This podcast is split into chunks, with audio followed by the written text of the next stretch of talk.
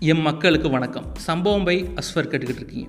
மாடு சத்தம்மன் சேர்ந்து நான் தோலை வச்சு மேலங்கட்டி அர்றர்றா நாக்கு முக்க நாக்கு முக்க என்னடா திடீர்னு பாட ஆரம்பிச்சிட்டேன் அப்படின்னு நீங்கள் பதறது எனக்கும் தெரியுது. ஆமாம் சின்ன பேர் இந்த பாட்டை போட்டு நான் ஆடி இருக்கேன் நிறையா பாடியிருக்கேன் கைலி கட்டிட்டு நிறையா கூத்தாக பண்ணியிருக்கேன். அப்போல்லாம் தெரியாது இந்த பாட்டோட அர்த்தம் என்னன்ட்டு. தெரிஞ்சாலும் நம்ம ஒன்றும் பெரிய ஆளாக போகிறதில்ல அப்போயே. பட் அந்த காலகட்டத்தில் எல்லாருமே ஒரு மெலடி பாட்டாக ஒரு ஹே சேராஜ் அப்படியே மெலடியாக போட்டு அப்படியே ப்ரீஸியாக நம்மளை தூங்க வச்சுக்கிட்டு இருப்பார். அப்படி இல்லைன்னா தேவாவோட பாட்டு சலோமியா அப்படின்னு வந்துக்கிட்டு இருக்கும். இப்படி வந்த காலகட்டத்தில் விஜய் ஆண்டனி ஒருத்தர் என்ட்ரி ஆகுறாரு. என்னடா பாட்டு கேட்குறீங்க இப்போ நான் ஒரு பாட்டு போடுறேன் பாரு. இந்த மாதிரி பாட்டு இனிமேல் கேளுங்கடா அப்படின்ற ரேப்பு கூத்து அப்படின்னு ஒன்று கொண்டு வந்தார். அது என்ன படம் பார்த்தீங்கன்னா ஆத்திச்சூடி ஆத்திச்சூடி அப்படின்னு ஒரு பாட்டு வரும்ல. அந்த படத்தில் தான் ஃபஸ்ட்டு ஃபஸ்ட்டு ரேப்பை கொண்டு வந்தார். சரி இவரால் ரேப்பு கூத்து மட்டும்தான் பண்ண முடியும் அப்படின்னு பார்த்தா ரெண்டு மூணு மெலடிஸ் கூட அப்பப்போ அப்படியே கொடுத்துட்டு போனார். டிஷுனோட படம் இருக்கும். அதாவது ஜீவாவோட படம். நெஞ்சாங்கூட்டில் நீயே நிற்கிறாய். அந்த பாட்டு ஞாபகம் இருக்கா? அதுவும் அவர் போட்ட மெலடி தான். ரெண்டாவது இந்த படம். நாணவ நிலையில் ஏன் எனக்கு என்ன நடுக்கம்? ஏன் எனக்கு என்ன மயக்கம்? ஏன் எனக்கு என்ன ஆச்சு? அப்படின்னு.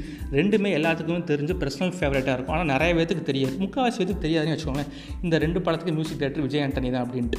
இப்படி செம லவ் சாங்ஸாலும் சரி மெலடியாக இருந்தாலும் ரேப்போ தான் போட்டு பிரித்து மேஞ்சிக்கிட்டு இருந்தார்.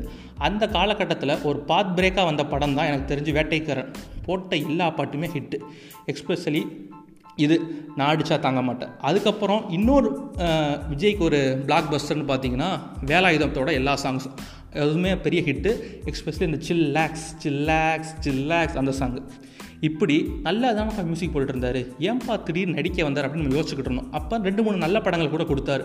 நான் சலீம் பிச்சைக்காரன். பிச்சைக்காரன்லாம் உண்மையிலே வேறு லெவலில் இருக்கும். பிச்சைக்காரன் இன்னும் ஞாபகம் அதில் கூட அதாவது தலைவன் விஜயாண்டனி அப்படின்னு பார்த்தீங்கன்னா ஒரு சாமி பாட்டை கூட அப்படியே மாசான சாங்காக மாற்றிடுவார் இந்த எக்ஸ்பெஷலி வேட்டைக்காரனில். இந்த பாட்டு வருமே. அசத்தோமா சக்கமய அதெல்லாம் நம்ம ஸ்கூல் அசம்பிளியில் பாட்டோம் அதெல்லாம் கூப்பிட்டு தலைவன் மாஸ் பண்ணிட்டார்.